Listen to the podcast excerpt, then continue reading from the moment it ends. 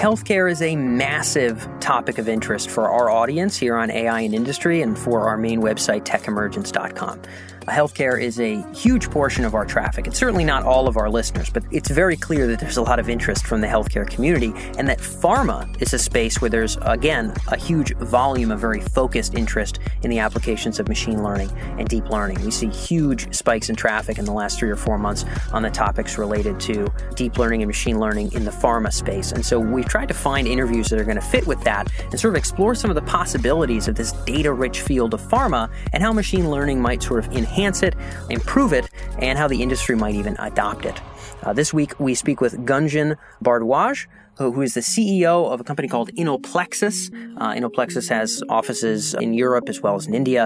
And Gunjan speaks with us about the unique challenges that the pharma domain has with adopting machine learning technologies, not only in terms of data, being able to clean the data, being able to put the data in a single place and be able to make sense of it, some of the inherent challenges there he shines a lot of light on, but also with talent. What kind of talent is required? What's the right balance for talent? How are we training and adopting our companies to integrate new kinds of talent? And also, what are some of just the inherent sticky factors that are keeping companies from taking that innovative step forward? Big pharma firms are really wary of having some kind of a negative impact on a project. If they undertake AI and it doesn't show huge results right away, if that negatively affects their stock price, that's a bad thing for the company. And so folks are often thinking about sort of how do we integrate this new innovative program, but at the same time not make it be too much risk for the business or for our public relations. And these are all things that Gunjan addresses in terms of unique challenges in the pharma space, as well as some companies that are moving past them well. So what are some potential approaches to sort of whittle past these inherent challenges to actually see some real value from the leveraging of artificial intelligence in the pharma space? So unique hurdles, potential solutions, and really the future of pharma and AI here this week on AI and Industry. I hope you enjoy this episode. So Gunjan, I wanted to begin with talking about relevance of insight in terms of applying machine learning and AI to drug development, to the pharmaceutical space. There's a lot of tinkering, there's a lot of experimenting, there's a lot of partnering going on in that world. But I know that there are some hindrances to really driving business value. Talk a bit about what you've seen sort of live in the field in that space as those major hurdles. There are a lot of experiments wherein you would do tinkering with all kinds of data and produce analytics. Analytics that is needed in the life science industry is analytics that really moves the cheese. And what moves the cheese are context-aware insights that could drive actions. Now, how do you get context-aware insights? You get context-aware insights if you'll push in relevant data into the analytical engines. As you know, in AI, one could look at 4 drivers of success. One would be computational power that is more and more becoming a commodity now. Yep. People, you would look at algorithms, and there is a plenty. I would say 95% of the problems that can move the cheese, you have an approach, an algorithm already out there. Yep. The fourth and the most important element that drives success of AI, especially in life sciences, data.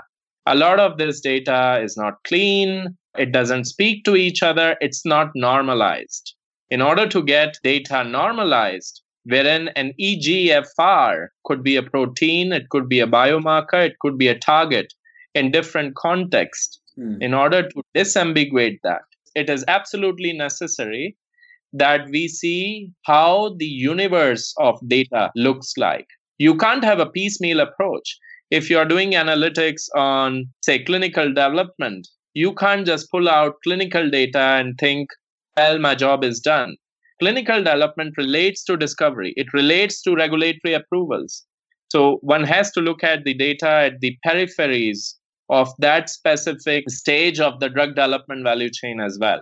Summarizing, one needs to have relevant data that would come in if one could have access to the entire digital life science universe, feed it into engines that would provide context-aware insights, not just anything, but context-aware insights that would drive actions and decisions. And just to clarify, so this is, you know, as a dynamic here, we're bringing up the term context aware, just to really put a finger on that. I presume by context aware, we're talking about including enough varied data sources to really be able to come up with something conclusive, something that, again, we can take action on. My presumption is, okay, well, that means we would probably need more data or have enough types of data. For all I know, you know, in the pharma world, as far as you see it, maybe there's a different definition. I'm going to really try to have the audience be able to imagine what this term context aware means,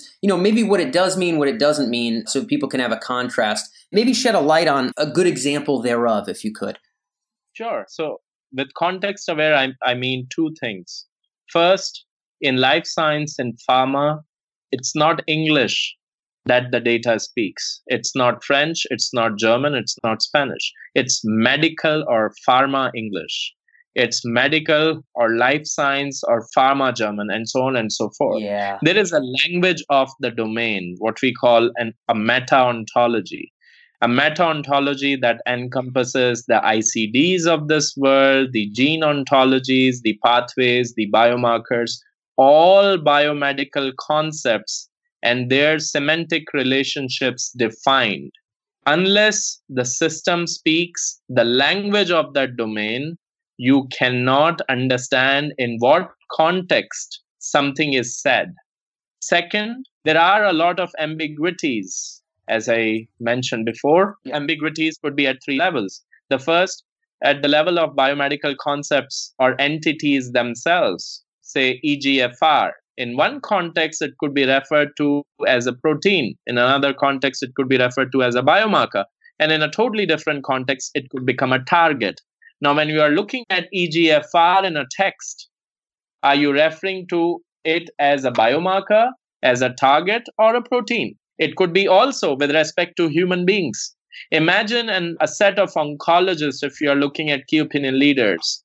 There could be Gunjans, in, you know, 6 Gunjans who are oncologists. Yeah. Now, how do you decide whether a publication belongs to this Gunjan you're talking to or some other Gunjan? By the way, Gunjan is also a female name. That's tough. That's a challenging one. Third, at the level of institutions, how do you decide that a patent belonging to a specific inhibitor, pertaining to a specific inhibitor, belonging to a company, now belongs to another company? How do you normalize that? And that's what I mean with context aware. So all the data that feeds in should understand the context of the domain, the way sentences, the way are paraphrased, the way biomedical entities semantically talk to each other, and all the ambiguities have to be disambiguated, what we call normalizing entities. And once that's done, what comes out is context aware. Got it. And now I think we'll dive into a little bit more on how this is executed. In other words, how we achieve this degree of relevance. I know you've done a bit of writing for us on Tech Emergence, and people can see your article. We also had a piece that went up literally just the day before you and I are recording this on bridging the gap between life sciences and computer science. And I think you and I are touching on many similar topics, which is namely, if we're going to derive relevant insight that we can take action on, we need to be able to figure out, you know, this whole idea of context aware, I don't think can happen by machines themselves. There needs to be some degree of subject matter expertise in the life sciences, pharma domain, like you had mentioned, the patents, the proteins, the whole 9 yards. We need that expertise, and we also need an expertise around applying artificial intelligence and machine learning. And then we also need the various and sundry kinds of data to, like you had said, be normalized in some sense where you can make sense of things. So it seems like the way I see it is there's these two pillars of hurdle here, two pillars of challenge, which are how do we get relevance by combining those human expertises, which are rarely found in one person, and how do we normalize all that data that seems so hard to plug together and make sense of in one coherent way. Is it safe to say that maybe those are kind of two of the big aspects here, both the talent and knowledge and also just the raw data and information? Absolutely, Dan. Yeah, go ahead. Talk about what you're seeing done to make some productive progress. And maybe we can talk first on the talent side, which I'm sure you're seeing in the field more than I, as you're sort of focused here. So I'm really eager for your sort of ideas on this. So there are 4 kinds of talents that we look at. Whenever we look at building a continuous analytics application, an application that would spit out relevant insights for you to help in decision making, that would support decision making. The first bit is that of experts in life science. Even if you teach the data and ontology a language, there would always be flags raised for entities that are not understood by the system. Given every day, the rate of innovation, the number of publications that are coming out, trials happening is just exploding. So there is a good probability that you might find something. And once that's flagged, the machine asks a human being, an expert, what is this entity? So you would need an expert who would understand all these different data universe. The second bit is that of data scientists, but data scientists who are not tinkering with data just to produce something, data scientists who are aware the data that we need to analyze has to be analyzed in a context, so they know how to work together with life scientists. The third bit is people who understand the business. You might have the perfect understanding of the data, how to contextualize or normalize that data, disambiguate that data. But in the end, what are you analyzing for? Does it move the cheese? So one has to understand the business. And last but not the least, which we believe is super important, is also the user experience. When you know what needs to be spit out, what would be a context-aware insight that would really drive decision-making, support decision-making, and you have disambiguated all the data, it's about how do you present those insights to a decision-maker. And I think that's super important too. A lot of visualizations that come out have to be intuitive, because if they are not intuitive, they are not gamified, they aren't going to be used. This is a curious part of the problem here. You had mentioned a few things here that I'll just sort of touch on. You said even if you have a perfect understanding of the data and how to leverage it with AI within kind of a pharma context, you still need a business person. I'd say even if you get to that first step, wow, you deserve a trophy. But yes, of course, you do need to ultimately turn this into something that translates to value for the company. Completely agreed. The issue that you brought up, which obviously you folks have to be pretty well focused on building the company at InnoPlexus, is what does this actually look like and feel like? If you have to have AI folks and life sciences folks and business folks reading reports, looking at charts, trying to make sense of information and make decisions, if it only comes out in some really obscure raw Python code or some really academic crazy format that unless you have a PhD in that domain, you just wouldn't understand,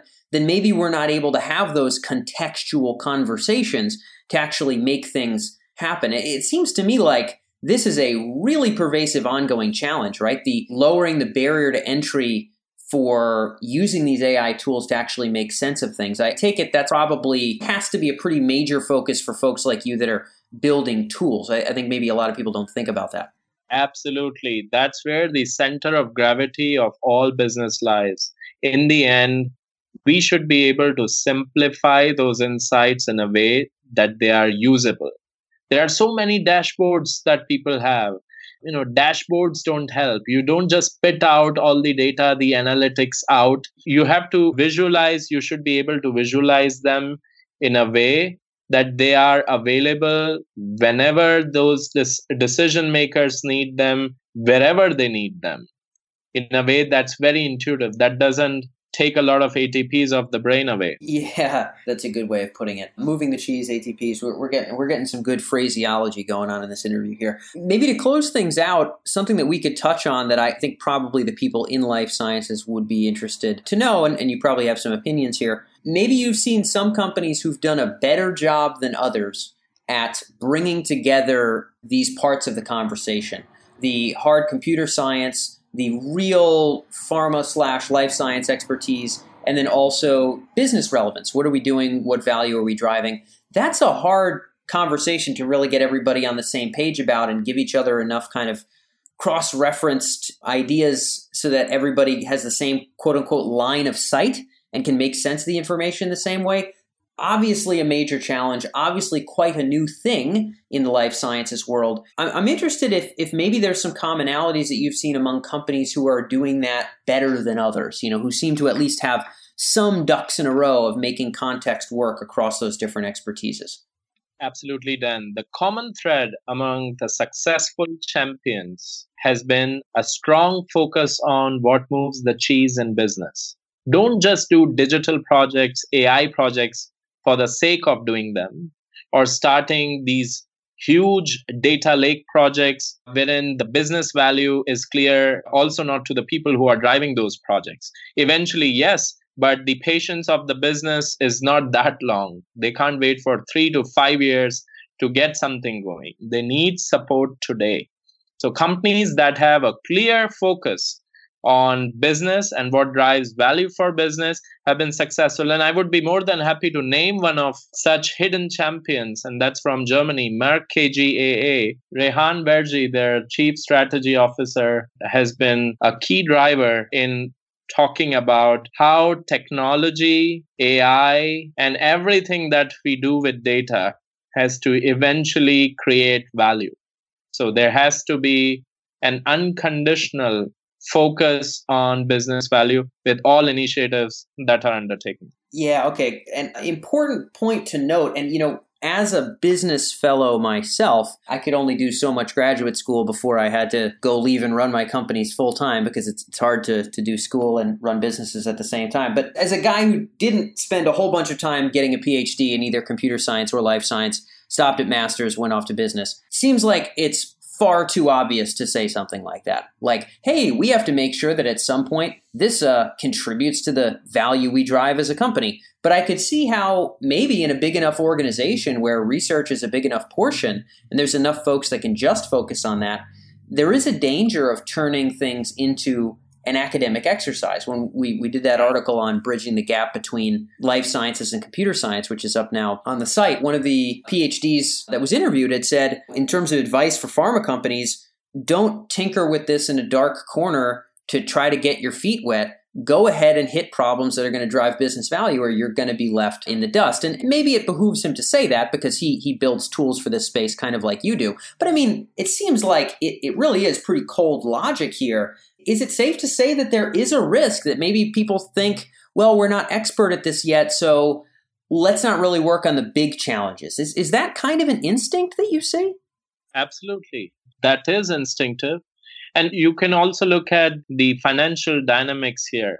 Imagine a pharma company CEO saying, I'm going to take a big bet and I'm going to do create a virtual research and development to find the next drug to treat breast cancer using AI. And I'm going to invest $500 million in doing that. Given for a specific drug that comes out, you invest way more than that. Imagine an AI entrepreneur doing that. And now imagine both failing. You know what the stock markets would do to the AI entrepreneur on a failure, and what would they do to a pharma CEO. Yeah. And hence the intrinsic structures of the industries, the capital structure, the expectations of the capital markets, everybody expects them to succeed with AI, with digital. But nobody gives them the headroom to experiment and take really big bets. And another, that's a really tough challenge. Go ahead. Sorry, I didn't mean to interrupt you. And another thing, what you also mentioned, common sense is not that common. Why are you doing research and development? Why are you doing a project on computational biology? Why are you doing clinical trials? Why are you going for regulatory approvals? In the end, you want to improve patient lives, thereby also creating economic value. It's all driven by value. Hence, any initiative that you do, whether in R&D, or whether in clinical development, whether in regulatory or commercial, has to have a clearly defined business value. Just because we do not understand computational biology or how AI could be combined with classical or traditional bioinformatics doesn't mean we cannot expect a commonsensical approach to understanding what the business value at the end of this project or this initiative would be, and how would it relate to numbers at the end of the day. Many people fail to do that, exactly as you said. Well, that's too complex. I don't understand. Let people run U-boats. And some are very, very cold, very brutal on this aspect. And those are the ones who seem to be successful today. And again, doesn't surprise me, although you did bring up a consideration that makes a lot of sense when you said it.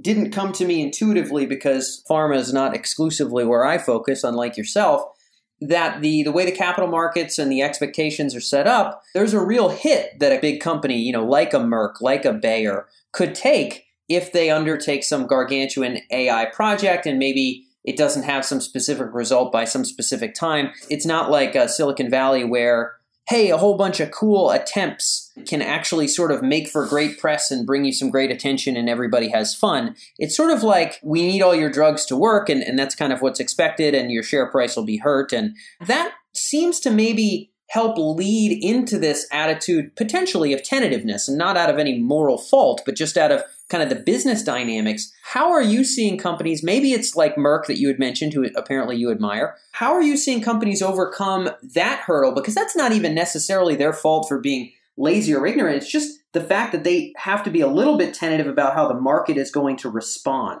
How are people working around that or working with that to still work on major problems, to still maybe take a bit of a risk to make this stuff work?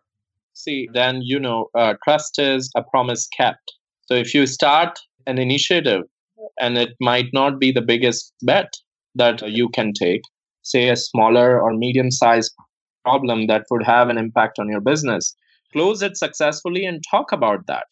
Let analysts listen to that. Let analysts hear out your story. What are you doing with AI in your company and what is working? If you do that over and over again, the markets, the capital markets, other stakeholders would start believing in your story, in your promise, and in your vision of AI for your organization. And once that happens, the bets can slowly become slightly bigger. Yeah. Interesting point. It's challenging. You mentioned analysts and all these things that public companies have to deal with. I think when we start to see more and more quote unquote tangible success stories in this domain where you can clearly see an ROI of AI, then a whole bunch of investments maybe will be less questioned. I think right now everybody feels like, oh, maybe we're going to be the ones that take the arrows in the back. We're going to overextend. We're going to look silly. Somebody else is going to, not invest quite as much. They're not going to hurt their sales price. So there is a bit of this kind of chess game and kind of PR game, and there are dynamics to balance. But I guess your advice for companies that really do want to see business value would be, look, invest what you can that's reasonable, be open and frank about it, convey that you're investing in the future of the technologies and the future of the business in addition to that one particular drug. You're developing those expertises and those cross-functional abilities, and that by drumming home that message, maybe it becomes less spooky if not everything is a super win right away. Maybe it becomes part of a really evolving, forward-thinking company, and maybe that can let people focus on real business problems. I'm trying to nutshell what you said, but I don't want to put it in the wrong light. Absolutely. It's all about a drug that comes out faster to the market is going to save a lot of patients' lives or is going to help patients live a healthier life. A drug that goes through clinical development faster, a drug that gets an approval faster or has a better patient uptake because you are able to push it out to the right key opinion leaders and ensure a good uptake in the market is eventually going to help the patients. And hence, if one connects the initiative, the power that's going behind to the ultimate value, I think we'll have all ears. But there has been so much of noise. And I understand with noise and when people don't see credibility in terms of companies having the right capability, the right data, and the right motivation or understanding of what really drives value. I think it's all about simplifying the digital and AI strategy for yourself, of saying that's where AI really transformed the business we are today in. And also then communicating this to external stakeholders. Yeah. That's the key. For the startups who are tuned in, these are a few headaches that you're lucky enough to not have to deal with. For the public companies, obviously, these are real serious considerations about how business is done and dynamics that people have to tune into. And I think that was some nice contextual insight on the market itself to wrap us up here, Gunjan. So thanks for doing that for us. That's all that we have for time, but I sincerely appreciate you sharing your insights here on AI and industry. Thank you so much, Dan. It was a pleasure speaking to you.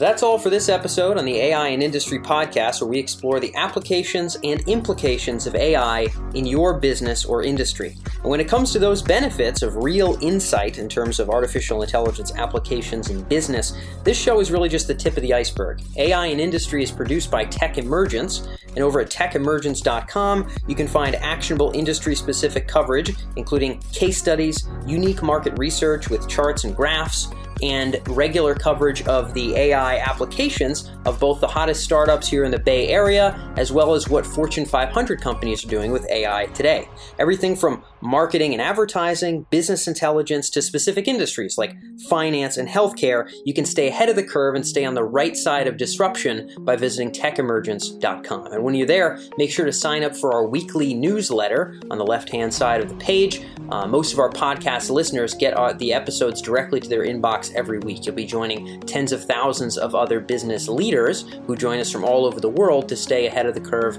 of AI in their specific industry. So that's TechEmergence.com. I'm Dan Figella. This is AI in Industry, and we'll catch you next week.